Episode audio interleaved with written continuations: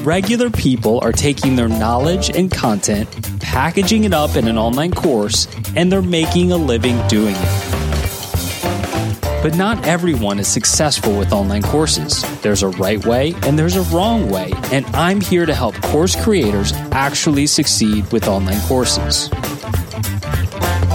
Hi, I'm Jacques Hopkins, and this is the Online Course Show.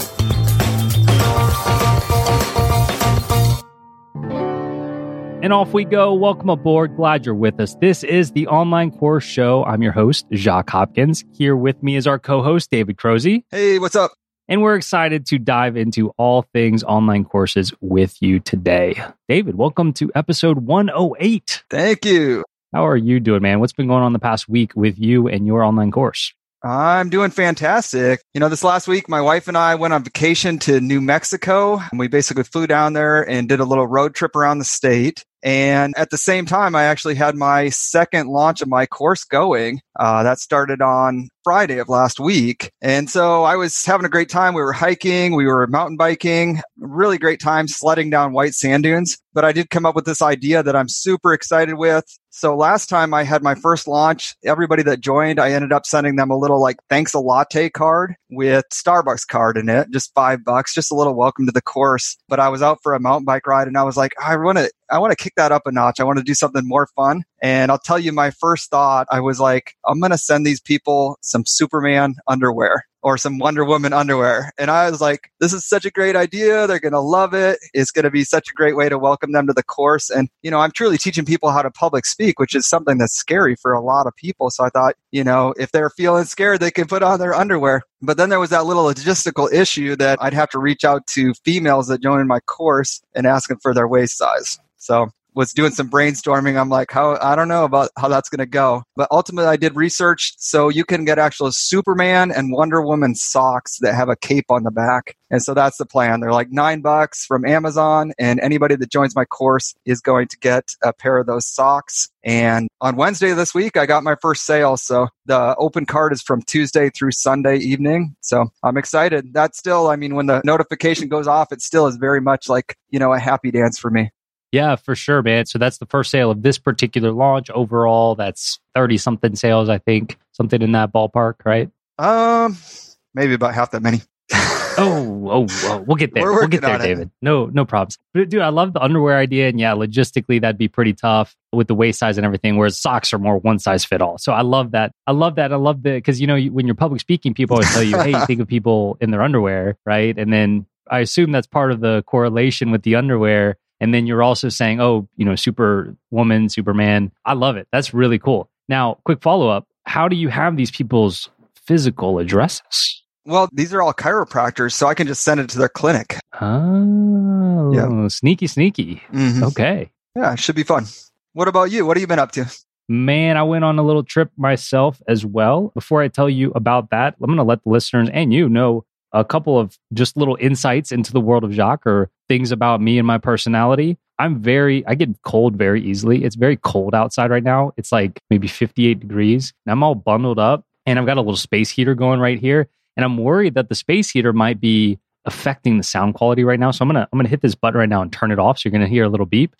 It's to turn off in a second. And I apologize for any sound quality issues going into this, but that's why I have a space heater going. And despite the cold, I'm obsessed with iced coffee as well. So even though I'm freezing, I'm still drinking iced coffee. It is one of my favorite drinks. So I'm taking a sip of that right now as well. And I just got back from a week long trip to the beach where I did absolutely nothing for my business, for my online course. Things ran along absolutely fine. And one great thing about the trip that I'll share that we were able to do is we do this trip. I think I mentioned it last episode. We do this trip every year. We've done it. This is our eighth year. We go with a bunch of different couples. We go to the same place. We have a blast, but we usually go for like three or four days. And because I have an online business, an online course, and I don't have a boss and I don't have to be anywhere at any particular time, this time me and my family stayed an extra three days. And we had an amazing time, just the four of us, me, and my wife, and my two kids, sticking around, not having to leave on that Sunday morning like everybody else because they had to go back to work. And that it's things like this are the reason that I wanted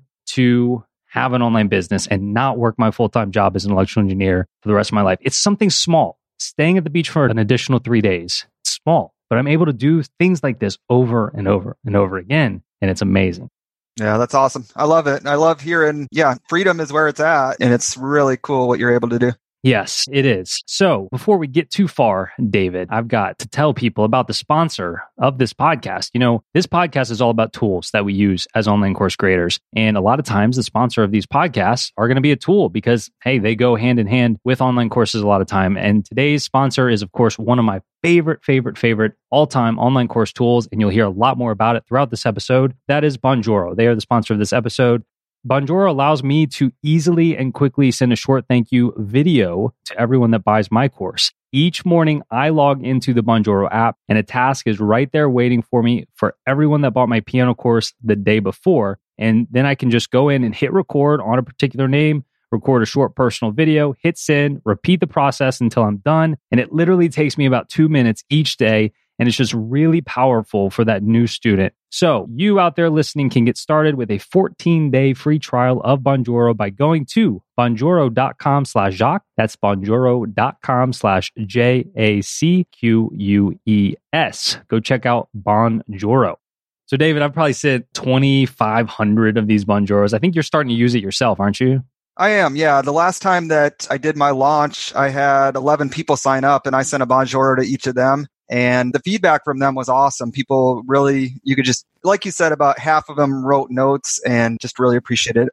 Yeah, big fan, big fan. I only promote things on the podcast and, well, anywhere I promote things that I actually use. I think that's very important. And Bonjoro absolutely fits that. So if you're not using it out there, give it a shot. 14 day free trial. All right. So let's transition into kind of the core content of today. We're talking about tools today. And for that main conversation, I was joined by a couple of uh, repeat guests. You're very familiar with Nate Dodson, who's been on many, many episodes here, and then Abbey Ashley, who is incredibly successful with online courses. In fact, you'll hear in the in the actual conversation, she is going to be doing. You know, I just hit one million dollars all time sales for my piano course. She's going to do $1 million in sales on her course just this year just this year alone. Like she's she's absolutely killing it. So I wanted to bring in a couple of course creators who are doing just really really well with online courses, with their own online courses to talk about tools. So that's why I invited Nate and Abbey. And uh, just real quick, just overall thoughts before we jump into it. What'd you think the the conversation about tools, David?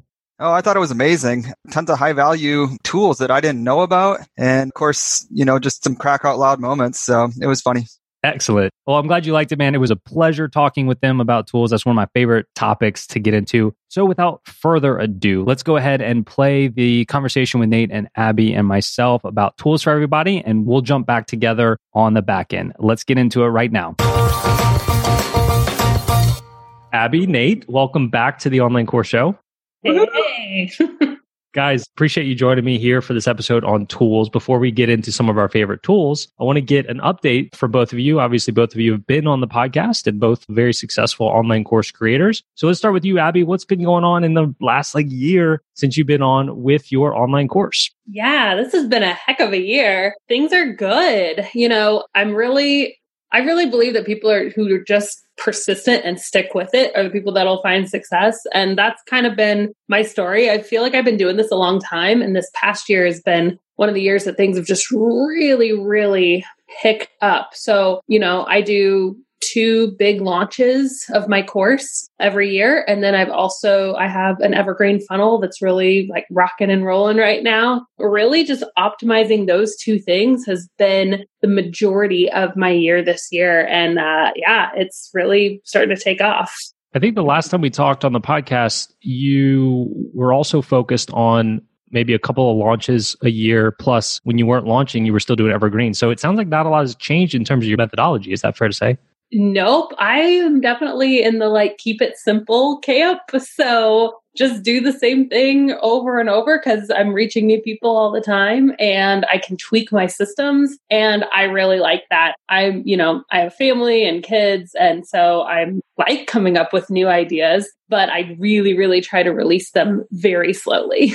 I'm very curious about what tools you're currently using for that evergreen funnel. We'll come back to that in a little Yeah, bit. yeah. Are you still on pace for like a record year here, so maybe a seven figure year? yeah, I will definitely. I mean, things would have to go terribly wrong for me not to hit seven figures this year, which I'm really excited for. This will be so like past 365 days, I've hit a million dollars. But as far as this year, you know, in a calendar year, this will be my first calendar year to hit that. So I'm really, really pumped. Wow. That is no small feat. I recently crossed over seven figures all time in for piano in 21 days. And that's, that was a uh, momentous occasion on my side. But here you are in just the past 365 days, seven figures. It's uh, really incredible. All right. Nate, what's been going on with you the uh, past, what, four, six months since you've been on the podcast? Uh, well, it's basically been trying i was really trying to scale it up and grow the business and it all just kind of f- fell apart it kind of all unraveled. Just losing people and not being able to actually build the systems to deliver the content like i wanted so i haven't been putting out content. Now when you say and, losing people that's like people working for you yeah students people working for me not being able to keep them on. So then just like getting bogged down and trying to find people. I know um, somebody who's who's actually knows a lot about that. Yeah, her name's Abbey.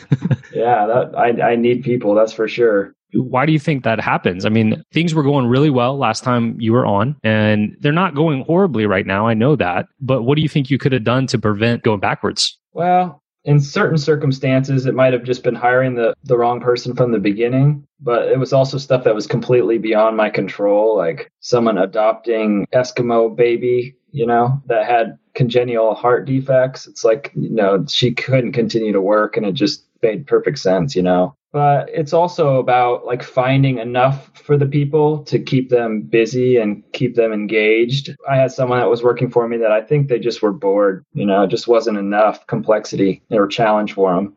Well, I think um, overall, you still have kind of the same evergreen funnel going on your side, and people are still buying your course. It's just that it sounds like it's a little more overwhelming than you would like because you have more responsibilities. Things are a little over the place. And I know you're actively trying to hire one or two people right now because of those losses that you've had. Yeah. And I've just got real distracted in my personal life, moving my family twice this year and buying a bunch of rental properties and just not staying on course dialed in with the business. But my strength isn't like being the COO and scaling the business and systems and all this stuff, I've always just kind of like used you as a crutch to really help me do that. And my skill, real skill, is like the visionary stuff, like coming up with big ideas. And I've come up with one of those recently that I think is just going to completely revolutionize like my business and the entire industry that's a big breakthrough. I'm very, very confident in it's going to deliver for me. So that's kind of a new thing that I'm really excited about. Thanks for the updates, guys. Let's move on and jump into our favorite tools because that's what we are here to talk about today. That's one of the questions I try to ask just about everybody that comes on the podcast. Is Like, what are some of your favorite tools? Because without tools, it would be really hard to do what we do and be successful with online courses. I know when I got started back in 2013, I struggled to find the right tools. Like even finding like a software tool to host my course and have it behind a password protected wall was difficult because a lot of those types of tools didn't really exist. It was kind of a challenge. Um, but today there's some really fun tools out there and I know all three of us like them. So I want to start by going over a recent list that I made. I put out a video recently called the top 10 tools for online course creators. That's my personal list. So I want to go through each of those and see what you guys think about those. And then we'll hit some of yours that are not on that list. So most people know by listening to this podcast, and you guys might know this as well. The number one on my list is ClickFunnels. I use ClickFunnels for hosting my course, for all my landing pages, my funnels, almost everything. One thing I don't like about ClickFunnels would be their email autoresponder. So I don't use it for that. For all the features that I use, it's $97 a month. I'm a big fan. Abbey, I think you used to use it, don't use it anymore. What are your thoughts on ClickFunnels? You know, I think everybody has to try all the different things out there to see what's going to be the best fit for them. ClickFunnels just never like clicked for me. Like it just, I always felt like I was piecing it together. I had a lot of technical issues. It just, things would go wrong and it would be on their side and it like, we wouldn't get notified about it. Like I just felt like and I know so many people who are like diehard ClickFunnels fans. So obviously it works really, really well for some people, but I think my user experience just wasn't as good. And so I kind of went an alternative route and that has worked really well for me. So like I fell into more of I use Teachable to host my course. And then I build my landing pages via Leadpages and all my sales pages and things like that. So that's just kind of what I found to be the best system. It means that I kind of patchwork my favorite systems together. So again, I use a different system for emails. I actually use a different payment processing system too. And I piece them all together because I like all of those systems and they work really well together for me. So yeah, it's a little bit different. It sounds like you've found multiple things to replace ClickFunnels, and sometimes that's a problem because then you have to get everything to work together. But it sounds like what you've got set up working really well for you. Yeah, it works really well. We just use Zapier to integrate everything. And so I think it's a little bit more expensive, but again, it's what oh, I know it's more expensive, but it's what has really worked for me. Now, I think the last time you were on, you were like transitioning out of ClickFunnels. So you were still using some parts of it, some not. I think you were executing your Evergreen webinar through ClickFunnels, right? Mm-hmm. So do, do you still have an Evergreen webinar today? And if so, what are you yeah. using for that? Yeah. So it is basically a, I mean, you sign up via a Leadpages landing page and then it leads you to an automatic webinar. So it's a pre recorded training and I advertise it as a pre-recorded training. Like I don't try to say like this is really live or anything like that. So I don't need any of that software that says that. I think people don't need all of that. They just want the training. And so it's actually like a Vimeo video that's just embedded into the landing page. And then from there, we use Deadline Funnel to use like scarcity. And I love Deadline Funnel. So that's been really good for me. And then during live launches, we also embed a chat so we can chat with people who are going through that. And eventually, I, I want to put that in Evergreen as well, have it where people could chat with us live. It's just not something that we're like ready for as a team yet. So whether the webinar is evergreen and pre-recorded or it's live, that's still a Leadpages page you're embedding the video on? Yep. Interesting. Yeah. It works. How do you feel about ClickFunnels? I'm still happy with ClickFunnels. For me, it's once I learn a system, like the cost of switching is so high because I'm real slow to learn tech stuff that I'm just happy to stick with it. I'm, I'm using it for landing pages, sales pages, order forms, and my membership area. And my audience is really just there for the entertainment, or not for the entertainment, for the information. Like I don't try and fancy up any of my stuff, and ClickFunnels is pretty bare bones, but it, it, allows me to get the information across. And a lot of my customers too are older; they just don't care about real slick user interfaces. So it's been working great. Is there anything that you don't like about it? Yeah, I mean, I don't like that I can't do an affiliate program because I have a bunch of I have my funnel going through different domain names. So I kind of yeah, screwed myself I, on that. I don't like their affiliate setup. I'm using it and I'm using it to moderate success. It works, but there are some weird things about it. I don't disagree there. What, what are you using for your affiliate program, Abbey? So again, I pulled in another tool. So we do all of our payment processing through Samcart, and I love Samcart. It's literally just checkout pages and affiliates, but somebody can, I could send somebody to just my homepage and they can get cookied with like somebody's affiliate. Like I don't have to send them directly to the page I want you know that they're going to buy from i can set individual affiliate links so and that's one of the reasons i mean i really love teachable as my course platform but and they've even like tried to get me to switch over to their payment processing and they've done a lot of updates. Like i know that teachable is really really working hard on like their checkout process because they realize that a lot of people are using a different payment processor. But again it's one of those things that oh my goodness it would be so much work at this point for me to to switch to something else. So yeah it works really really well. I, I really like samcart's checkout experience. They also have like upsells kind of integrated into it so you can do upsells, downsells, add ons, all of that kind of stuff. And then their affiliate program, I really enjoy as well. Now, the actual money, is that still getting processed by Stripe or is that processed by Samcart? It's Stripe still. It's Stripe. Okay. So does Leadpages not have the order forms being able to check out? They might, but they wouldn't have all the affiliate stuff and all of that that I like through Samcart. You see, this is the reason that I recommend ClickFunnels for people because you you've got a working system, but it's literally five different things. Oh yeah, together, which is fine if that's what works for you. But most of the time, when people are just starting out, especially, like it's nice yeah. to have all five of those things like in one place. Definitely, and I still recommend people try out ClickFunnels because it is such like an all-in-one solution for me, it was worth it to switch. Mm-hmm. I disliked my experience that much. I'm sure things have improved, but yeah, that was just that was it for me. Historically, one of the bad things has been their support, but I can tell you that that's significantly better than it used to be. Another thing that I don't particularly like about ClickFunnels is their membership experience, right? Teachable is way better. It's just very simple, not a lot of features they keep saying that they're going to improve it and teasing it. But then, like, just recently, they made this big announcement how they're doubling down on being a sales funnel company and not trying to focus on everything. So we'll see where that goes. Maybe one day, eventually, I'll take my course out of ClickFunnels because they really haven't done a lot of updating in the past year or two. But once again, it's nice to have everything there in one place. Mm-hmm. Next, let's talk about email autoresponders because second on my list is Active Campaign. I've tried several of them, and that's my favorite. What are you using, Abbey? I use ConvertKit it's interesting because we're using all different tools, but I think that's mm-hmm. good, you know? Yeah, so I've I'm a huge ConvertKit fan. I love it so much you know, you're smiling. No one can see no, con- listening, but you're smiling. ConvertKit is really, really, really popular. In fact, they, I mean, they reached out to me about you know possibly sponsoring this podcast, and I was like, nah, I'm kind of an active campaign guy. I think they're big with like influencers and bloggers, and because they're one of the newer ones relatively. Like, why do you think they've gotten so popular? Their customer service is pretty amazing. Like, I think they've made this like little community out of it. Like, you really feel like you are a part of a community. They have a conference every year that I it's literally my favorite conference in the whole entire world. It's in Boise, Idaho, so I go all the way to Boise for this amazing conference. Wait, um, hold on. Is that is that where headquarters are for ConvertKit? Yeah. That's where Which, ClickFunnels is too. Yeah.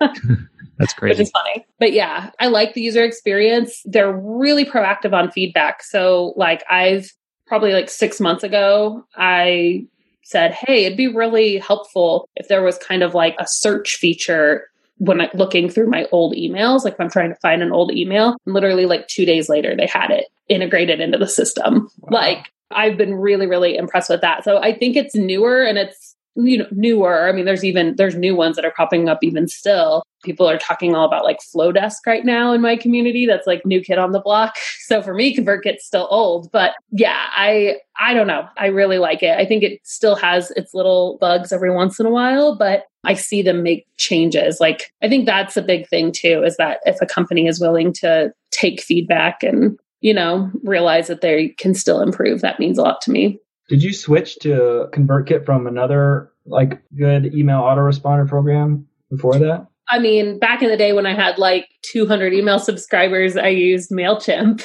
oh, yeah. Yeah. I think MailChimp and Aweber would be the two places people typically start because yeah. um, they're pretty popular and they're pretty inexpensive. I think MailChimp's even free when, when you're under a certain level. Mm-hmm. I know for mm-hmm. me, I started with Aweber because I was, when I was just getting started, I was following Pat Flynn and that's what he would always recommend. Yeah, I feel like I've heard a lot of good buzz around ConvertKit, but nothing specific like that really stands out of what makes it so amazing. Uh, people the community, Nate. The community. Yeah.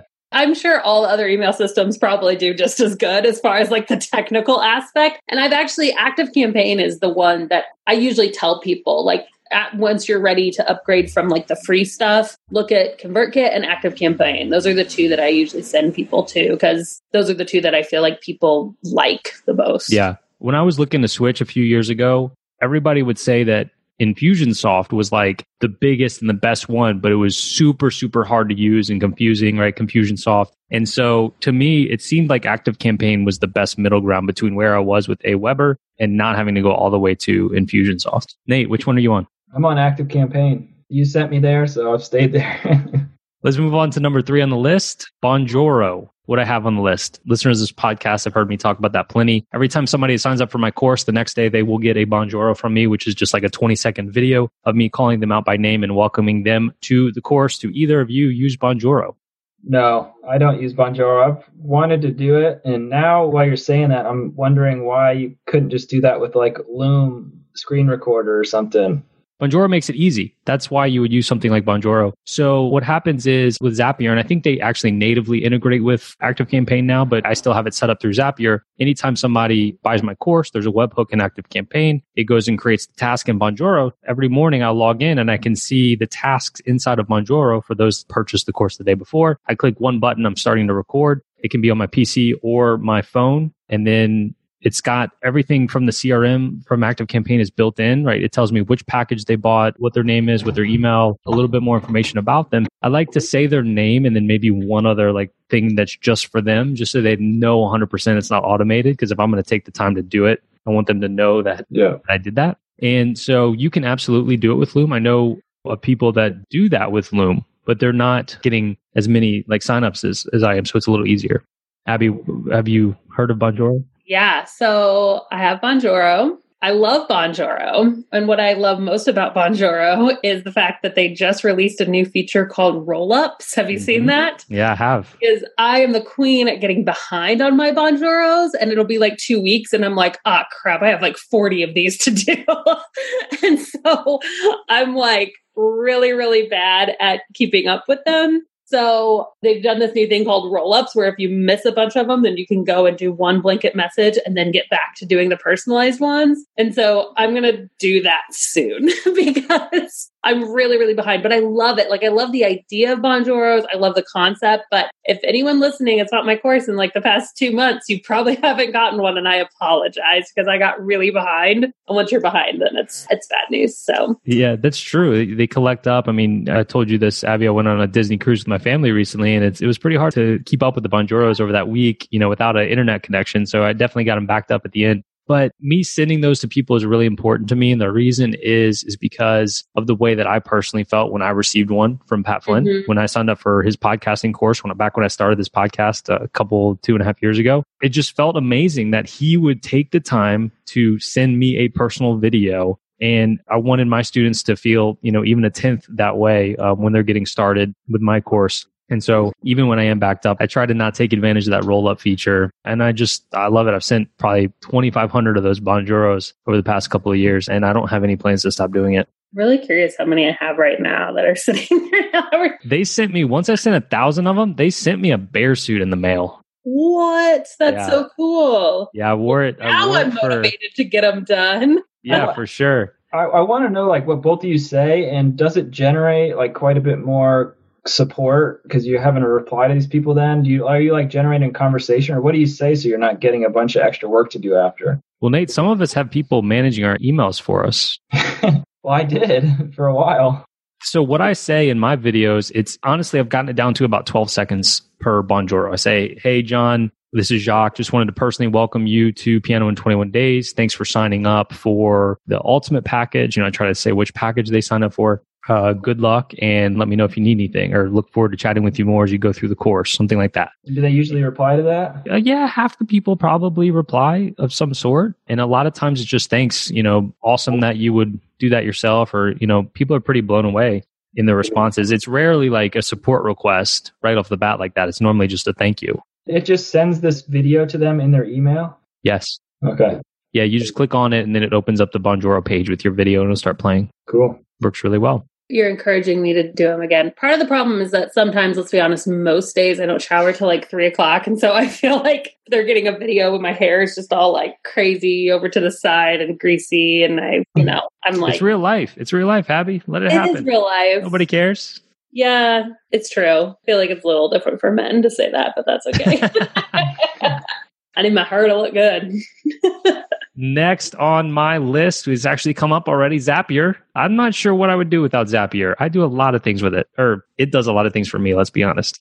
Zapier is one of those things that I wish I didn't need it. But of course, obviously, with me having like a million different tools, I mean, it does. It makes life so much easier. Actually, it's not working again, so I need to go back and fix it. But for a while, I had it, I had a Zap set up for every time somebody bought my course, my phone would go cha-ching. And that was like a really cool feeling.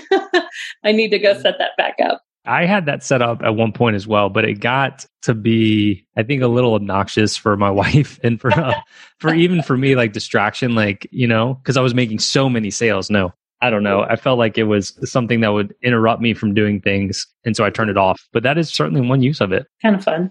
So if somebody's not familiar with it, it connects. We're talking about tools here, so it connects just about any tool to another tool. So if two tools don't natively connect to each other, then usually you can use Zapier to connect them. Um, for example, when somebody opts in for my free piano workbook, they immediately go to a Typeform survey to where I'm just asking them some questions like, have you ever tried to learn piano before? Do you have a piano already? Things like that. And those answers automatically get into Active Campaign via Zapier. But for example, about two weeks ago, they released a native integration between Active Campaign and Typeform. And so I no longer need Zapier, but it's kind of a pain to go in there and turn it off and set up the native integration. But that's kind of what happens is like Zapier will sit there in, in the middle until the integration actually exists between the two.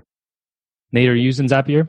I'm just using Zapier for one thing. I think it's you set it up for me. It sends sales to a spreadsheet for me, but I don't like the idea of these things all communicating with each other. Like it just sounds like more complexity and it's just more stuff that can break. So I want to try and avoid communication between apps as much as possible. You are a weird dude. Yeah, one, You're like thing- opposite on the spectrum, Nate.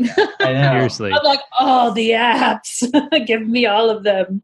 One thing I like about Zapier so much is it, it usually works really, really well. Like I rely on it a lot and it almost never breaks, knock on wood. But to me, like it's automation. And, you know, I was an automation engineer for about eight years. I love automation and there's no human interaction when a Zap fires. To me, that's, that's less errors, not more errors. Yeah. I mean, there's not a lot that I think I'm doing right now that I could have it do. Yeah, so uh, the sales spreadsheet is something that I set up that I shared with you. Every time somebody buys my course, and I guess your course as well, all the data about that person goes on a row in a spreadsheet. So I literally have sales data from the past two and a half years on this one spreadsheet. It's really nice. And I know, you know, if they're a man or a woman, their age, and so on. And then I can, you know, that way I can go see how many sales per month I've had. And it's just a lot of great data to have. A couple other things I'm doing with Zapier would be that's how I get data from Stripe, like when somebody pays me, over to FreshBooks, my accounting software. Like I don't know of another way to do that besides Zapier in order to do that. I do the same thing with a spreadsheet. So we have, I have mine broken down my month by month, but I track all my sales in a spreadsheet. And then we have like a couple formulas in there to kind of see like which percentage of students are doing the payment plan versus pay in full. What's our refund percentage? I can like put in how much if I spent anything on ads and it'll like do my cost per lead and all of that stuff. So I have, but the Zapier is what like actually puts that information all into the spreadsheet. And then another thing that I've been using it for, which we just talked about like a week or two ago, Jacques was for my Facebook group. Mm-hmm. I have this new tool that I'm using called Group Funnels, which I really, really like. And I can ask in the questions for people to enter my Facebook group, I can ask them, hey, do you want my checklist and starter kit? If so, drop your email below. And when they drop their email, this tool called Group Funnels automatically puts that into a spreadsheet. And then Zapier will take that spreadsheet, integrate it to my email software. So every person that joins my group has the opportunity to join my email list at that. And I'm getting, you know, a couple hundred email subscribers every few days just from that integration. A couple hundred every few days? Are you serious? How big's your group? We're about to hit 40,000. Oh my goodness. So that's wow. just your free Facebook group around mm-hmm. your niche. Yeah. That's amazing. Yeah. Ever since you told me about that tool, I haven't signed up for it yet, but ever since you told me about it, I added the question when people join my group about getting email. And I started looking into the tool and it's not super nice because you have to have Zapier and you have to have a spreadsheet and this and that. So I'm like, oh, I don't need this tool. I don't need to spend $300. But now I'm backed up on my approvals because I have to manually go in and, and take the email address. So I've got like seven, I've been getting a couple of people added per day. So I've got like seven or eight email addresses just sitting there waiting for me or people waiting to be approved into the group so that I can take their email and put it into my into ActiveCampaign because I think once I click approve, I don't see that email any, no, then it's then it's gone. Yeah. So I was for a while having a VA do that, like take the email and mm. and just drop it in. I would just have her drop it into like our landing page, you know, just so it would fire off everything automatically as if they signed up. But yeah, because I also have a landing page for my Facebook group. So, like, if you go to my website to join my Facebook group, like, if you go to my website, there's a portion that says join my Facebook group. It actually doesn't take you straight to the group, it takes you to a landing page. And it's like, hey, get access to the group. And then they fill out an email and it'll send them like kind of a follow up sequence about, like, here's the link to the group. Did you get in? Da da da da da. So, before when I was doing it manually, I was having somebody put them into like that landing page sequence, but I'm not doing that anymore. So let me ask you this with group funnels, can you do more than move just email addresses? Like if I want to ask them, like, do you have an online course already? Can I put that answer in a spreadsheet and then move it with Zapier to ActiveCampaign as well? Or is it just for email addresses? Uh, I'm pretty sure you could do that because you can move all the information goes to the spreadsheet. So as long as you could take that as a zap, that should work. Yeah. Nate, I was telling you about group funnels the other day because I know you have a pretty lively free Facebook group as well. That, that sounds like a good lead generation method there, what Abbey has set up. Yeah, absolutely. I think I forgot to like write that down on my to dos, but it's definitely something I want to do. Right now, I'd pretty much just say, Do you want a free ebook over my website, microgreensfarmer.com? Is that helpful? And a lot of people say, Yes, awesome. Or I say, like, Did you sign up or something? They're all, a lot of people do, but this sounds way better. It does. It does. I think it's just a one-time fee of 297 if I remember correctly, whereas most of the tools we're talking about here come with a monthly fee. Mm-hmm. Next on my list, I think we're all using and love is Deadline Funnel. I don't know, like a lot of these tools have competitors and alternatives, but I don't know of a good alternative to Deadline Funnel. Abbey, are you aware of one? Not any tool that provides like the true scarcity factor. Like I know a lot of people are like, "Oh, I don't use that. I just use like MotionMail and my to do an email timer." It's like, well, that's cool if you're doing like a live launch and you're going to manually take down all the pages and stuff. But especially for Evergreen, it's like yeah, to be able to like say, "Hey, this is going away," and then actually have it go away, like I don't know of any other tool that does that. I remember probably not long after I signed up for ClickFunnels, I was trying to set up some like an evergreen funnel and they had built in timers. And I think one of the widgets is even called like an evergreen countdown inside of ClickFunnels, but it wasn't doing actual scarcity like I wanted it to. And I think I posted in the ClickFunnels Facebook group back then or something. And that's when I heard about Deadline Funnel. And I think originally I thought it was associated with ClickFunnels because it had the word funnel in the name, but I ended up signing up back several years ago and I've been using it ever since. I love it. And I just assumed that maybe the creator was some like sleazy, scammy kind of guy making a software like that. But, you know, he came on the podcast and just a wealth of information and totally not. Just the greatest guy, Jack Born, was on episode number 96. And it's been one of my favorite episodes so far. And now, you know, I'm even a bigger believer in Deadline Funnel now that I've gotten to talk to Jack he's a real deal and he's like so giving. We got on a phone call once. I don't actually even remember what we were chatting about, but we got on a call and he was just like just pouring out all this information. It was like, if you ever need this, you ever need this, you ever need this. I'm like, how are you so cool? Like he's a really, really good guy. Nate, are you a fan of Deadline Funnel? Oh yeah, I've been using it for a long time and works wonderfully. It's easy to set up for a quick launch or to integrate into a longer automated sequence it seems like their user interface has just gotten more user friendly and cleaner and done some really nice updates in the last year. Have you guys ever had a, a big issue with Deadline Funnel not working?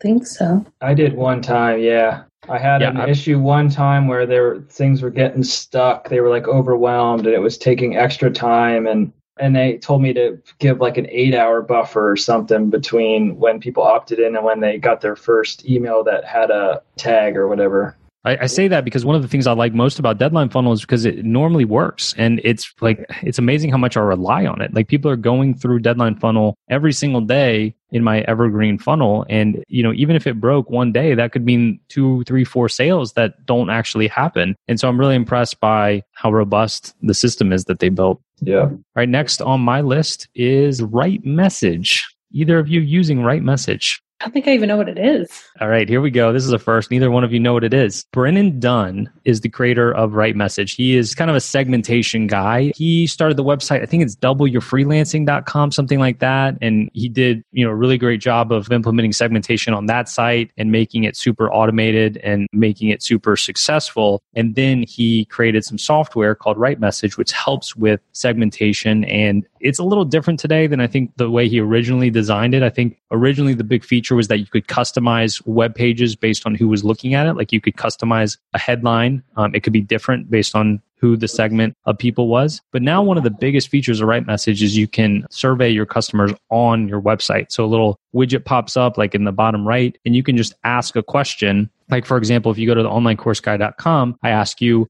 something to the effect of do you have an online course yet or what's the status of your online course there's three different options no i don't have an online course yet i have an online course and it's making less than $500 a month I have an online course and it's making more than $500 a month. And that's really, you know, depending on somebody's answer to that, I can serve them in a totally different way. And so that information then goes into my, into ActiveCampaign and I can pitch the right things to the right people. You know, Pat Flynn uses it. I've seen the widget on a lot of different places. I think it's becoming more and more popular and it's just a really good tool for segmentation. After they select their segment, does it pop them to a landing page and then that's how you would capture that information? It can. So if somebody's already on your email list and they're browsing the page and then answer, it'll feed back in. And then if they're not on your email list yet and they answer, and then eventually, probably within the next 30 days, if they do get on your email list, then it'll I don't know the exact term, cache or cookie or whatever. It'll save that information and then put it in there once they are on your email list. That's okay. the idea behind it. It's pretty cool. That's pretty cool. Check yeah. it out, guys. All right, next. I don't doubt you guys are using this one either. Next on the list is PicSnippets.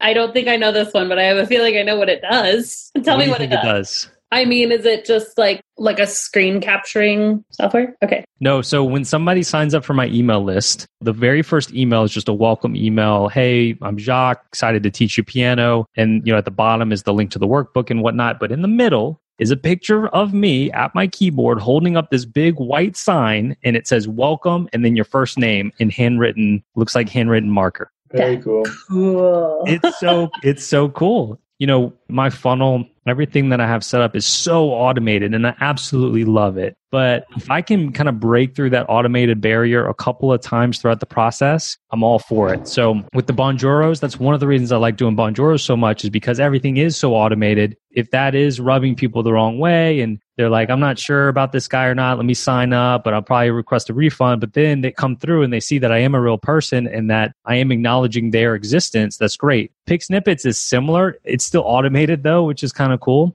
And I'm sure half the people don't think I actually wrote their name on a board and hold it up. But even if they understand it's automated, it's still really cool. And it's only about $20 a month. It's not super expensive. And I think it's super neat. It's pretty cool. Yeah, that's awesome. Next on my list is FreshBooks. It's not like my favorite tool ever, but of the accounting software I've tried, I think it's the best. Abbey, what are you using for accounting software? So I am terrible at all things math, numbers, accounting, all of the above. So, I mean, my accountant uses is just QuickBooks. And I have an amazing accountant and an amazing bookkeeper, but I literally, I know it's not software, but my bookkeeper is like one of those people that you tell the world about because he is so good. so good. So I feel like I should shout him out. It's Evolved Finance. And literally, so they do bookkeeping like just for, I mean, really just for like online business owners, but namely course creators. And so they know so many insights about the online course field. So he'll literally like, I get a video message every month after they've done my books. And he's like, Hey, so, you know, you sent this percentage on this, this percentage on this. It looks like if you're feeling a little overloaded, it looks like your team percentage is actually down. You could probably afford to hire another person. Or it looks like, you know, he's always like, because I spend like less than 1% on marketing because I don't really run ads. And so he's like, okay, it's time to beef up ads. And so that kind of stuff. Like he actually gives me insight because he's looking at the books of tons of different course creators. So it's not a tool, but I had to give them a shout out because they're so good. No, that's helpful. I don't think Nate nor myself have an actual bookkeeper. Can you give me your pitch for why we should have a bookkeeper?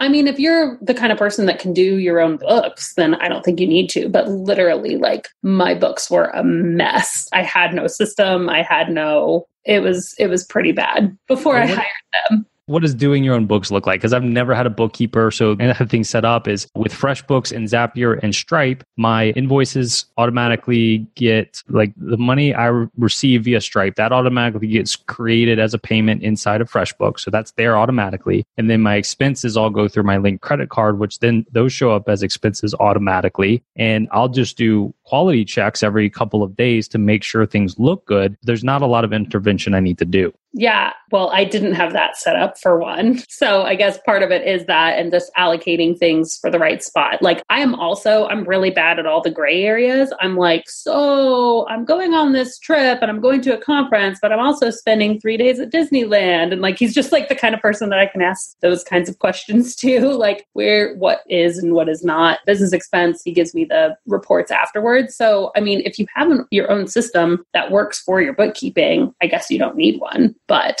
I felt like I needed an actual person. Well, that personal advice is, is valuable. Do you have a separate accountant as well? Yeah. So I have somebody that does my taxes also. So tell me what that site was again. Evolved Finance. How much does that run to hire a bookkeeper? I think his prices are on his site. Okay. He has three different packages. So one that's just like the bookkeeping, one that includes a video message from him when they reconcile your books, and then one that includes like a meeting. So I do the video message. And then he also has started, and I think that's with the middle tier is what it's included, but you get like once a month any of his clients that want to can come to a meeting and we literally like talk about our books together. Like it's like an open conversation about our finances and profit. And just honestly a lot of it's the accountability. Like i'm naturally a spender. So for somebody to if you can't tell from all of my software. I'm naturally a spender. So for somebody to be like, hey, like your business profit is here and I know it can be here, to have that accountability really helps me too. Nate, that sounds like something that might be a good fit for you in your business. It definitely sounds like something I need. Yeah. I mean, I, I think I mentioned that to you like last month that I'm trying to hire a bookkeeper and I asked my accountant twice now for a recommendation. haven't heard back from him. My, my accountant's not even very good. Like I need a new accountant. Hope he's not listening to the podcast. No, he's not. He's old school, like military guy. Well, it's cool that this bookkeeper specializes in people with online courses. Yeah. Um, so I'm glad you shared that on this podcast. All right, next up, we have Screencast-O-Matic, which is more in the category that you thought PicSnippets was, I think. Very similar to Loom, which may be a little more popular, but I personally like Screencast-O-Matic. And I use it to create, records a video of your screen, and then it'll also record you at the same time. And I reply to emails with that. Like half the emails I send probably are replied to with a video because personally, I'm just better at speaking than I am at typing. Think it's more efficient. I can explain things better. I use it for instructions for my contractors and employees. Sometimes it's just one off instructions. Other times it's in- instructions for repeatable processes that we're saving and they can always reference back to it if we need to. I've even used it to record material for courses and for YouTube videos as well. It's an invaluable tool for me. I uh, assuming that each of you are using something similar. Yeah, I, I, use Loom and for all those various things as well. Uh, recording YouTube videos, recording course videos, even ads. Like one of my really one of my good Facebook retargeting ads was basically just a Loom video that I recorded for like 20 minutes. And awesome for having training videos. It's probably my favorite tool of all the tools I use favorite tool. How about that? Yeah. I mean, I'm obsessed. I use Loom and I'm obsessed with it. I just use the free version too and it's it's amazing. Like I use it for answering emails, my team uses it for answering emails, we use it for trainings. I use it for like non-business things. like I just I use it for everything. One other thing I use it for is to funnel hack people. So if I see like a really good ad that catches my attention, I want to click, I'll just start recording before I click and then I'll click and go through the whole thing and just so I can go back later. And I added to a, a, separate folder in there, just like funnel hacks or something it's called. I forget, but that's pretty. Good. That's cool. a good idea. I've always done screenshots, but then I have to like scroll down and take another like images, still images. That's a good idea to do it in a video. Yeah. Guys, that is my list. The next thing I want to do is just kind of maybe go one person at a time around and I want you to throw out a tool that you use and find helpful and maybe why. Um, and we'll just keep going around until we run out of tools. So Abbey, why don't you start us off? Is there another Man, we, tool you we want to did mention? so many of them already, but so one that I like, which is it's just a Chrome extension, but it's called Sketch and it's for doing like picture screenshots. That's why I was asking about that. But I also like it because you can really easily like blur out information or create like a box around it or put an arrow towards something. And so Sketch is one that I really like. If I were doing that, I would just hit print screen on my computer and paste it into Paint and then do something. But I can't, there's no like blur tool or anything. So I think it's just a more efficient way to do that. Yeah, it's really simple. And then you can just drag the image into your files. Like it's, I really like it. I use it for testimonials. I mean, I have a Facebook group for my paid course. And one of the best ways that I get testimonials is when people post about like how they're doing in the course in there. And so we'll just grab a screenshot and then if I want to use it right away, I can like blur out their name. But usually what I do is I send that screenshot to my VA and she asks them for permission to use the testimonial. I just like doing it that way better. And so, but yeah, I, I really like it. That's cool. Nate? You know, I don't use a whole lot of other fancy stuff, but I've got a couple more here, and one of them is Backblaze. I use just to automatically back up my hard drive and my computer, just for security. In case this thing crashes, I got to keep that stuff protected. So they back it up to the cloud for you? Yep. So what I'm using for that is called Backupify backupify.com. And what I do is I use the Google, I use G Suite, which is another tool that I love. And I use their sync tool to sync what's on my hard drive to my Google Drive. So there's never anything on my hard drive that's not also on my Google Drive. And then I use Backupify to then back up my Google Drive. So really, I've got things in three different places. I would be so lost if I lost like the contents of my Google Drive, you know? And it's like eight bucks a month for Backupify and it works. Are you doing any backups, Abbey?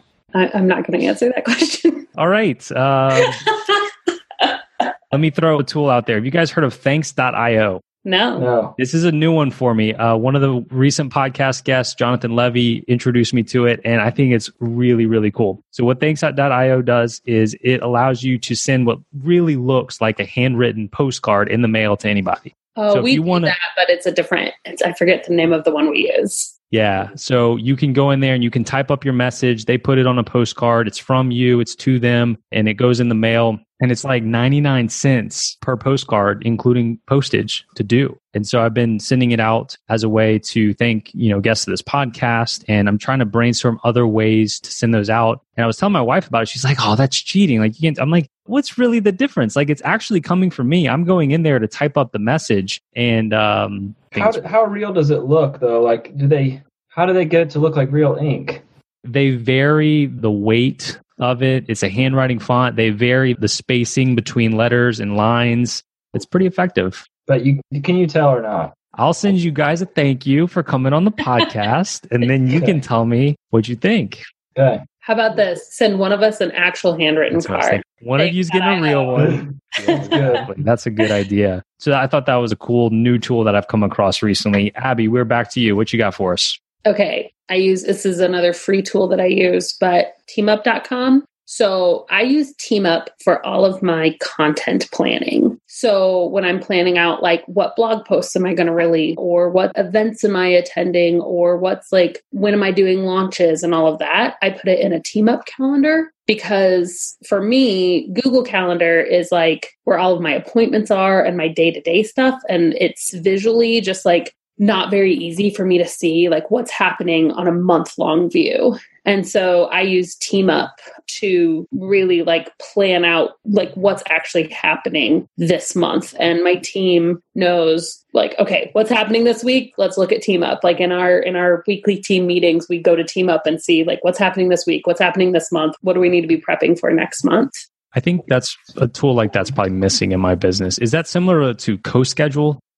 Co-schedule, that's actual like appointment setting, right? No, co-schedule, you may be thinking of schedule once. I think co-schedule is a content planner. Okay. Which is is that what this is? A content planner? This honestly isn't like it's just it's basically a shared calendar so like multiple people can share one calendar but what I use it for is like I said the content planning so you can do like everything you can assign different colors to different things so I have a color for launches I have a color for emails I have a color for blog posts and then so just I look at a month view and I can see really easily like when stuff is coming out Very cool. It says I'm on their homepage. It says the shared calendar for groups. yeah there we go Very nice. Whoa. Nate, do you have any tools left on your list? Well, I think this is like a really underrated one, but it's Google Forms. I think people don't use take enough surveys of their audience, just asking what products they should make for them, asking what they can do better, collecting testimonials. I love Google Forms, and I I send them off quite often.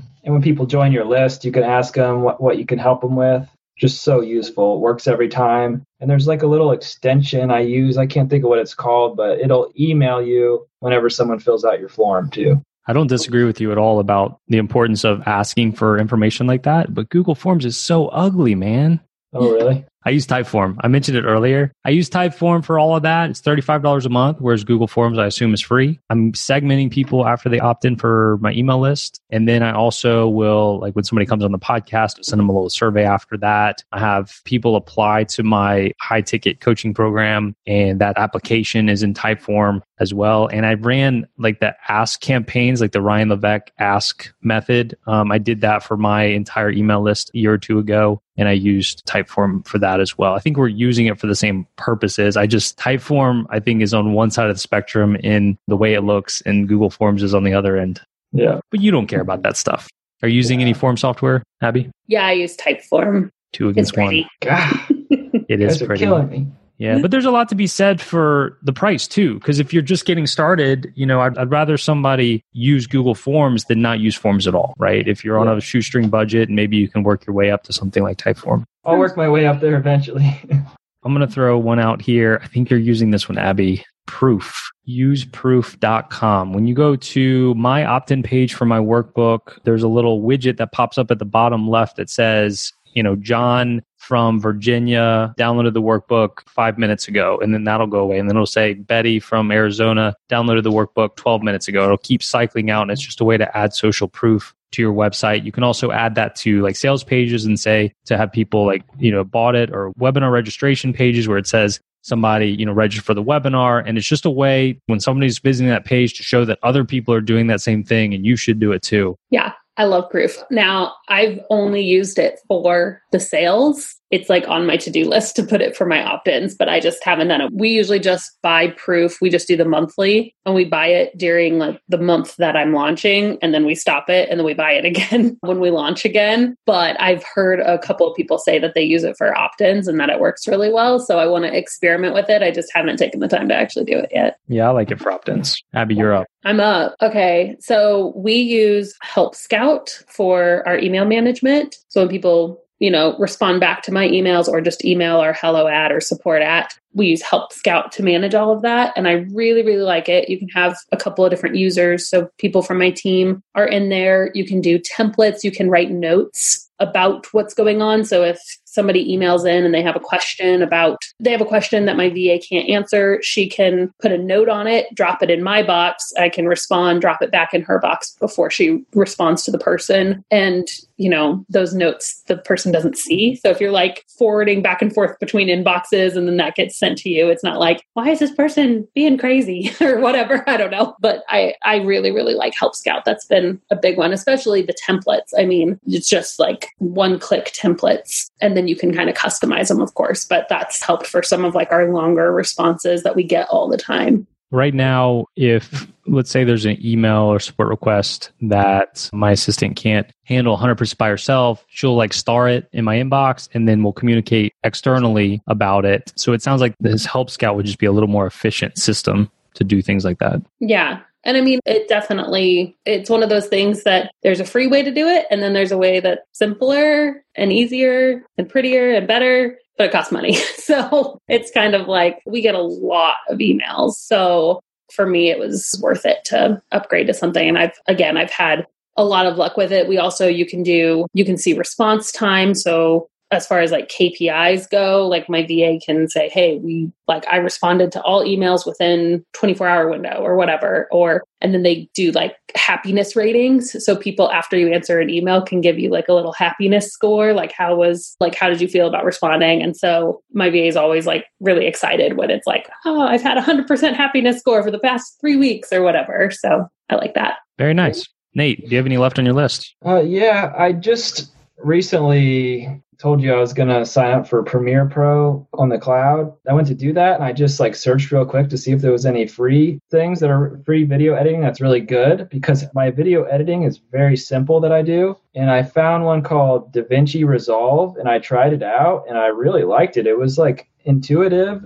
I didn't have to like get trained. I already knew how to use it. Very similar to Premiere Pro and it was free and I edited a video and it was easy and I think it'll do everything I need to do. There's no watermark on the free version? No. Very nice. Yeah. In that same category, I'm really excited about that. I have something I have set up that previous podcast guest mentioned, episode 98, Jason Dion, when he was talking about outsourcing to the Philippines. I set up a remote workstation just like he described, basically this remote gaming PC and installed the Adobe suite on that computer so that when you have people outside the United States working for you and doing video editing for you, you don't have to worry about their internet connection and getting these large uh, video files to them and then back to you. So I have that computer all set up. It's really, really slick. And I'm going to have somebody start working on that here really soon. That service is called shadow.tech. What was the name of that video editor again, Nate?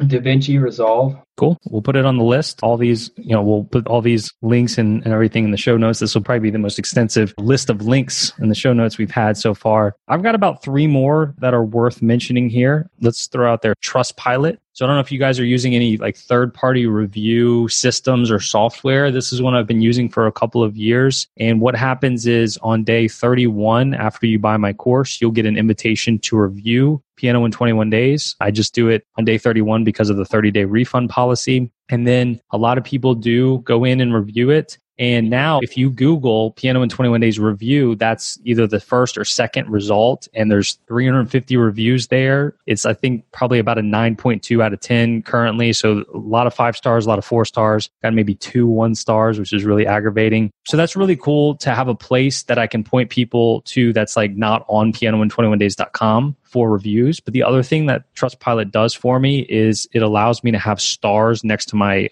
website in Google organic um, search results, as well as Google ads as well. But if, if you Google certain terms and you see my website, sometimes it will have the 9.2 out of 10 there listed by mine. And, you know, if you type in how to play piano and you see my site and pianolessons.com and another site and mine has some stars there and theirs doesn't, I'm going to get a higher click through rate. That's really cool.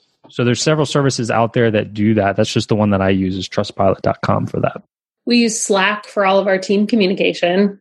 I mean, I love Slack. team? How many people? I have five full time wow. employees. Can you do video communication, video chatting through Slack, or is it just the yeah, channels we, and the? You can, but we use Zoom. I mean, Zoom is just way better, and we we have to use Zoom for other things anyways. So yeah. Why Slack over other? I mean, really, all we need it for is because we have separate like project management tools. So it's really just a place for us to get quick answers. Like we, the team has Slack on all day, all the time. So we can get quick answers back and forth to each other and share files. And I think it's a big, just like community thing. I mean, we have like a celebrate Slack channel and a random funny things Slack channel. And so we just have that on all the time. And so we're definitely a big family and just like you know, are making jokes back and forth and celebrating things with each other on that little private Slack channel. Now, I've heard Slack can get expensive. Are you able to do this with the free plan or are you paying for yeah, it? Yeah, we just do the free plan because, I mean, the upgraded plan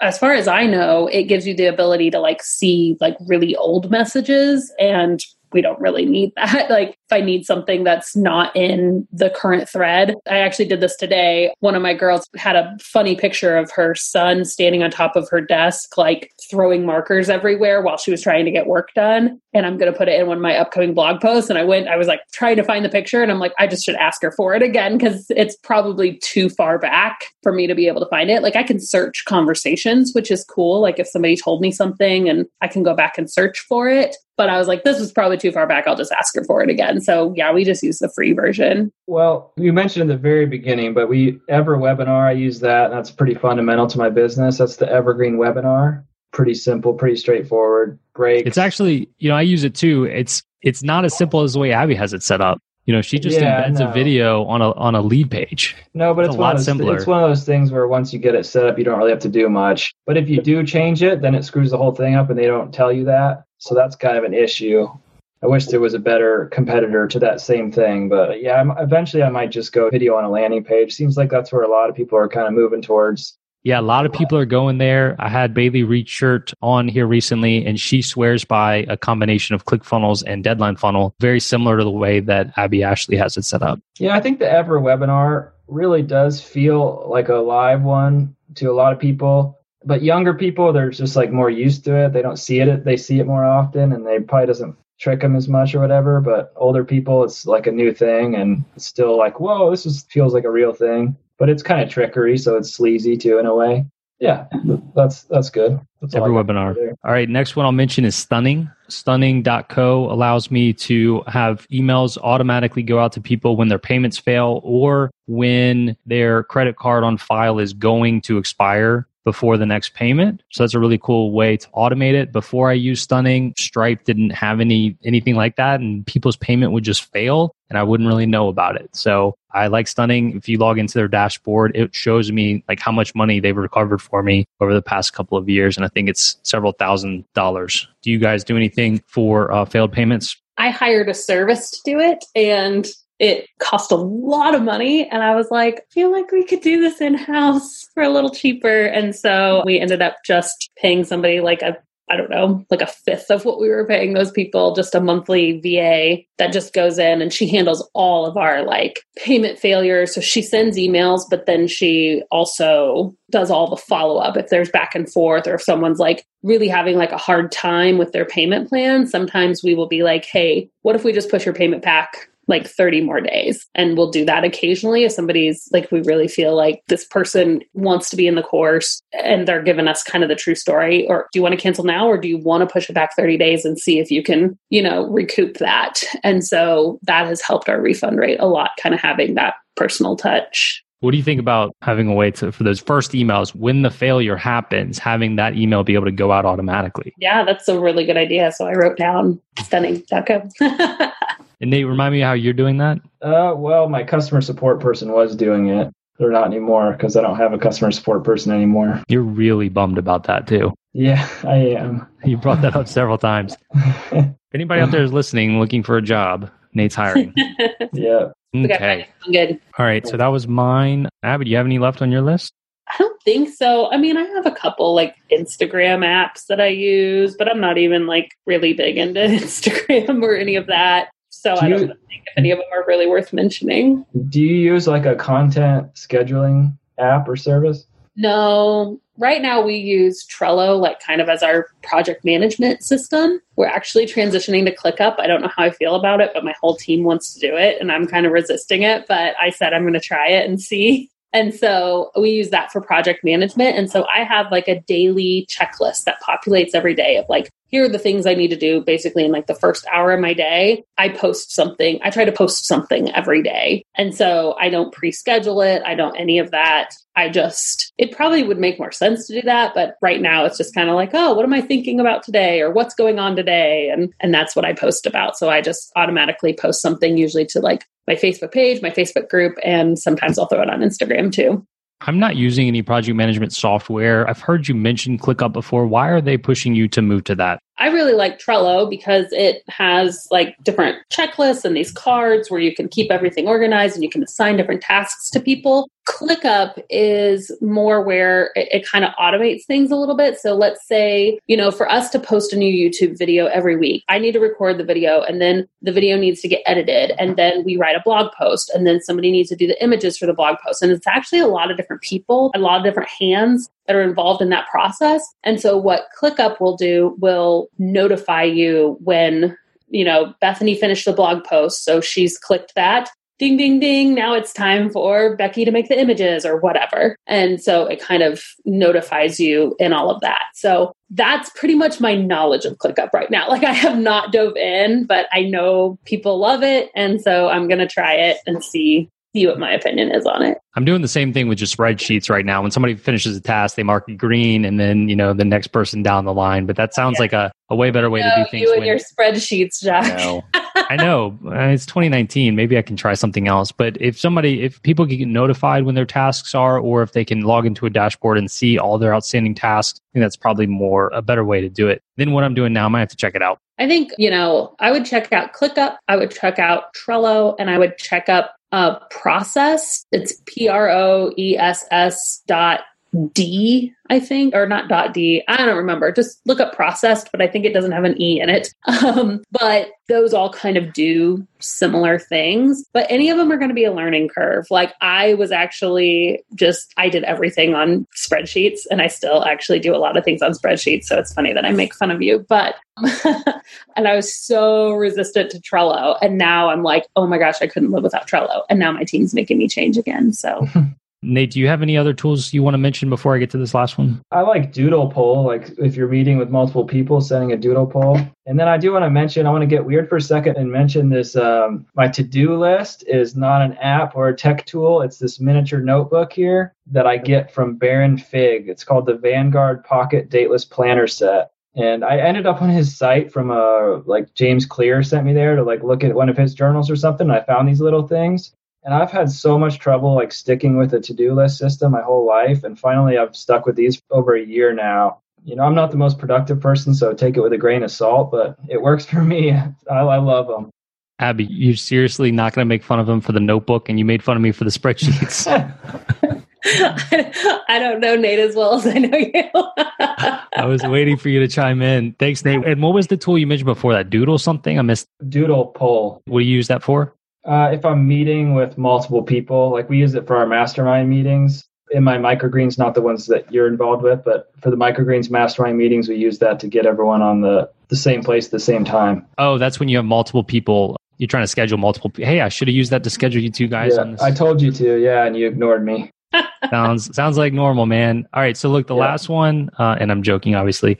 The last one I want to mention is is something I'm not actually just yet using, but I'm going to be trying it out this week. I'm really excited about the possibility here, especially for this audience. There's an app out there called Members Pro. And what it promises to do is it allows you to turn your online course into an app as easily as possible. So before I came across this, I knew that if I wanted to have, say, a piano in 21 days app, I'd have to go hire a developer, probably spend five to ten thousand dollars to get it done. That has just not even been close to being worth it up until now. So, you know, I had a meeting with the developer of this app. In fact, I think Nate, you were on that meeting as well. And he made it sound like it works well and it does that. So I'll be trying that out. And if it works, that's going to be really exciting because if you can fairly easily make an app from a course, that's cool. I think every course creator would love to have an app if it's practical. Pretty yeah. cool. Yeah. And I think right now it works for ClickFunnels and for one Thinkific. other, maybe Thinkific. Yeah, Thinkific. And they're, they're working on the others as well. So I'll keep the list, you guys and the listeners of the podcast. I thought he said on. teachable too, honestly. Maybe so. Maybe so. But I'm yeah. hopefully going to be trying that out later this week and cross my fingers that it goes well. Guys, this has been fun. I love tools. Any others that you feel compelled to mention? I don't think so. I think this is a good list. Yeah, yeah it's no, a really it's a good list. I don't like tools though. I will say that. I really appreciate you guys joining me for this. It's been fun chatting with you. And uh, thinking back to the beginning of this conversation, I don't know that I did a great job really introducing you guys. I mean, you've been on before, but why don't we, to wrap this up, I want you guys to tell who you are and what you do as far as online courses go and where people can find your stuff online. So why don't you kick us off with that, Abbey? Yeah. So I'm Abbey Ashley, founder of the Virtual Savvy. I teach aspiring virtual assistants how to launch their business from scratch. I have two signature courses. One is the Savvy System. That's a step by step guide to teach people how to become a virtual assistant using the skills they already have. Then I also have a membership site called Savvy Vault. And every single month we release a new tech course. So most of the tech tools that we used here, you're like, I would have no idea how to use those. It's a $37 a month cancel anytime membership that you can uh, jump in and learn different tech tools. And it's really geared for virtual assistants and online creatives. And if I could uh, drop in a quick testimonial there, I know my wife's sister she married a uh, guy in the military. So they're constantly moving around and she hasn't been able to to find work because they're only in places like six months at a time. And so she actually took your course abbey and she's got her business set up and she's got clients. I think they're in hawaii now. And so i know she's had a very good experience with the course. So if anybody's listening that um, is either interested in that or more likely knows somebody you know has a kid brother nephew niece interested in getting into virtual work being a virtual assistant then that's definitely the go-to place. So check out Abbey's course. Nate, who are you? Yeah, my website is microgreensfarmer.com and teach people how to grow and sell microgreens for a living, which is basically like a miniature little vegetable that you can chefs use for garnishes and it's a health food. They're super fun to grow. You can grow uh you know, a couple thousand dollars worth in a tiny room in your house. And uh, it's pretty easy, fun business to get into. And if people want to learn more about me, I was on like several of the first episodes you had, probably like the first 20 or something like that. So they could always go back and listen to those too. Thanks, guys. Really appreciate it. Thank you. Thanks. All right, that's a wrap on the conversation about tools with Nate and Abbey. David, welcome back. Now it's time for me and you to talk about tools and what we just heard. So, we're not going to recap everything or anything like that, but what are maybe one, two, three of the tools that we mentioned that you are either using in love, using in hate, or didn't know about and maybe are going to look into? Well, I'd say deadline funnel. I was super excited when Nate said that it's easy to set up. I mean, I know he doesn't like technology very much, but I haven't used deadline funnel and I thought that one would be really complicated and like have a huge learning curve. And for him to say that it's easy, that like made my day. You were mentioning that Jack Born's just gave a ton of value. And in this current launch, I did, he had some piece of advice where he said, take a screen capture where somebody asks if they can join the course after the deadline. And so I put that into my current launch where you know, when there's like five hours left for somebody to purchase, they get an email that has this screen capture where somebody the first time around said, Hey, can I join the course? And I was like, you know, there was a deadline there.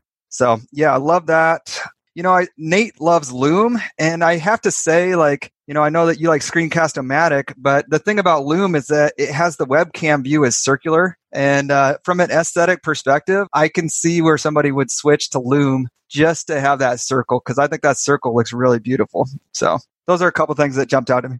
Yeah, it's minor details between the two of them. Screencast-O-Matic versus Loom. They're very similar. I have used and paid for both at the same time. I used both for about a four month stretch because I really wanted to figure out which one I like better. And I like Screencast-O-Matic better. I think it works better. I like the features better. I don't disagree that maybe a circle is better than a rectangle, but overall, I like I found that I like Screencast-O-Matic. So I canceled my Loom subscription and that's the one I'm going with. Got it. And as far as Deadline Funnel, yeah, I mean, you know that I'm a huge fan of it. And I forgot that Jack had said that in the episode when he came on the podcast about having a screenshot of the of somebody asking to get in and your response to it. That's a great tip. And by the way, for those maybe are new to the podcast, that was episode 96 where we had the creator of Deadline Funnel, Jack Born, come on and it was a super value packed episode. So those were kind of the couple that jumped out at you, David? Yeah, I mean, I'm using ClickFunnels based on your recommendation. And that was an interesting discussion. I mean, certainly that idea of like taking a bunch of separate services doesn't appeal to me at all. I know the discussion about ClickFunnels is that it has maybe this inferior user experience for an actual course member, but I mean, I got to say, like, I've taken a course through Udemy, Teachable, Kajabi now, and I've taken like three ClickFunnels courses personally. And I mean, I think the question you have to ask is like, is the user experience worse enough that somebody would not recommend the course to a friend? So let's say somebody takes your course in ClickFunnels. Is that experience like so bad that they would, if they love your course, they would not tell their friend about it? And it's like, no, I mean, it's good enough. So I like ClickFunnels. That's an interesting perspective. And it also depends on what you consider a good versus bad user experience because it gets the job done. There's modules, there's lessons, you can put videos in there. It's just simple and there's not as many features as some of the other platforms out there but it works. I have over 3,500 people in my piano course. Nobody's ever complained about the user experience inside of there. Any courses that I have for the online course guy side of my business are in ClickFunnels. All of Nate's courses are in ClickFunnels. There's plenty of very successful course creators out there that use the membership side of ClickFunnels. While we're talking about ClickFunnels, I haven't actually talked about kind of my offer as it relates to ClickFunnels in a few episodes. And I'd like to do that because people are getting a lot of value with what I have to offer. As I mentioned in this episode, talking to Nate and Abbey, it's probably my top recommended tool for course creators because it does so much, right? It does the order forms, it does the funnels. It's a great landing page builder. You can process payments. And then, of course, you can have the membership site. It does so many different things. And it's, you know, 97 bucks a month. And so uh, they also treat their affiliates well. And it's one of the top products that I recommend as an affiliate. And a lot of people have signed up using my link. And when somebody does sign up using my link for ClickFunnels, here's everything that I give you in return as a thank you for using my link, but also to help you get started on the right foot and get all the proper templates and tools and things that you need. So when you sign up for ClickFunnels using my affiliate link, I'm going to give you my membership site template. So that's the exact membership site, like online course for piano in 21 days that I use that has over 3,500 members in it. You'll get that exact template. You can import it right into your ClickFunnels account and build your course using my template. You'll get my templates for all of my top three sales funnels for online courses. So that's the webinar funnel, product launch formula funnel, the basic phone funnel, or VSL funnel, whatever you want to call it. You'll get a template for a full website that I've actually used for Piano in 21 Days. And I've seen my template more and more places out there because it's available for sale in the marketplace as well. I've seen my exact website template randomly out there. I'm like, oh, I know where you got that. You'll get my order forms templates, and then you'll get a, about a 60 minute course called ClickFunnels for Course Creators. And as a course creator, how to get into ClickFunnels, how to navigate around, use it, and make the most of it as a course creator. So you get all that for free when you sign up using my link. Just go to theonlinecourseguy.com and click on tools at the top, and then you'll see ClickFunnels right there. Or you can go to theonlinecourseguy.com slash ClickFunnels.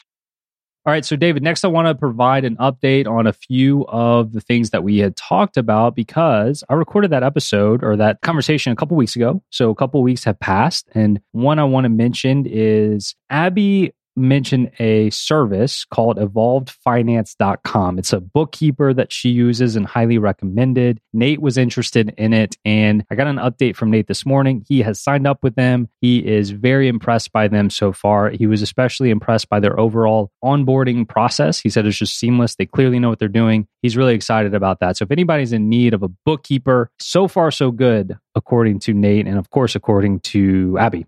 So one question about that, like why wouldn't Nate just set up FreshBooks exactly like you have it set up?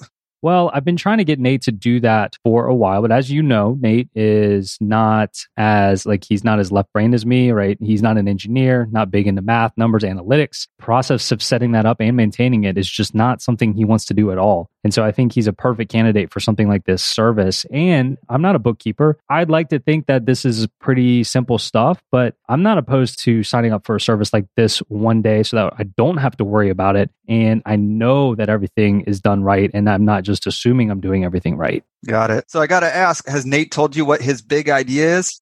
Uh, yes and no, David. Yeah, I forgot that he had mentioned that he's got a, kind of a new idea that he's really excited about. He's working on it. He hasn't shared all the details with me, and I don't think he's ready for me to kind of spill the beans on that yet. But uh, I know when Nate is excited about something, there's nothing that's going to hold him back from making it a reality. So I'm sure we'll find out soon what that is. A couple more tools that I just want to mention quickly since talking on the episode in the conversation. I have signed up for ClickUp and we're starting to use that as like me and my team are starting to use ClickUp. So far, so good, but there's a lot to learn. So I can keep people posted on that as like a project and task management solution. And I mentioned thanks.io, which allows you to send kind of handwritten looking postcards. And that's, I think that's really cool. And that's going well. I'm using that. So those are just some of my updates since having the conversation. Uh, David, anything else worth mentioning from the conversation about tools? I don't think so. I mean, there's a couple tools that you guys didn't mention that I do think are really valuable. Canva, I think that you're the one that actually recommended that to me, but for designing anything, Canva is super valuable. And I know a lot of course creators are doing presentation slides. And so log into Canva and just search presentation slides and you can get these whole, you know, it's like a, instead of PowerPoint. And then another thing that I discovered when I was making my course, I really wanted to just up level my presentations. And if you get a current version of PowerPoint, if you type in a portion and a couple bullet points and add a picture and then you click design ideas, like PowerPoint will make this beautiful presentation or beautiful slide for you. Really impressive. So that was something that I used in my course creation process. Um, the one other thing, I know that you recommended Premiere Pro, but I ended up going with Filmora based on a friend's recommendation. I don't know. It was just described as being simple, super user friendly, and it was $70 for a lifetime uh, license. And so I've been thrilled with Filmora. So if anybody's PC based and looking for a, a cheaper, simpler editor, that could be a good one. That is a great recommendation because that is a, a, much lower price point than Camtasia or especially Premiere Pro. So people need to check out the different options and figure out what's going to work best for them. And then Canva, yeah, I mean, I use Canva all the time. I'm surprised that I didn't mention it in the conversation. In fact, you know, just to give an example, the podcast art for this podcast, like I did that myself in Canva and wouldn't know how to do that in any other tool, but Canva makes things like that so, so easy. So thanks for bringing those up as well, David. Sure. So, look, that's going to do it. Thank you, David, for joining me on another episode. Thanks to Abbey and Nate for coming on on the conversation. And thanks to you out there for listening. If you want to check out any of the notes from today's episodes, and of course, the links, if you're like, oh, what was that one tool that, that Jacques mentioned or that Abbey mentioned? I don't remember what it was called. We're going to have all the links and everything you can find at the show notes by going to the onlinecourseguy.com slash 108, because this is episode 108. So thanks again for listening to another episode of the Online Course Show. Remember, if this is your first time, make sure to jump back and listen to episode 89 for the online courses 101 episode. And if you haven't done so already, please consider leaving a review for the show on your favorite podcast platform. Thanks again, and we'll talk next week.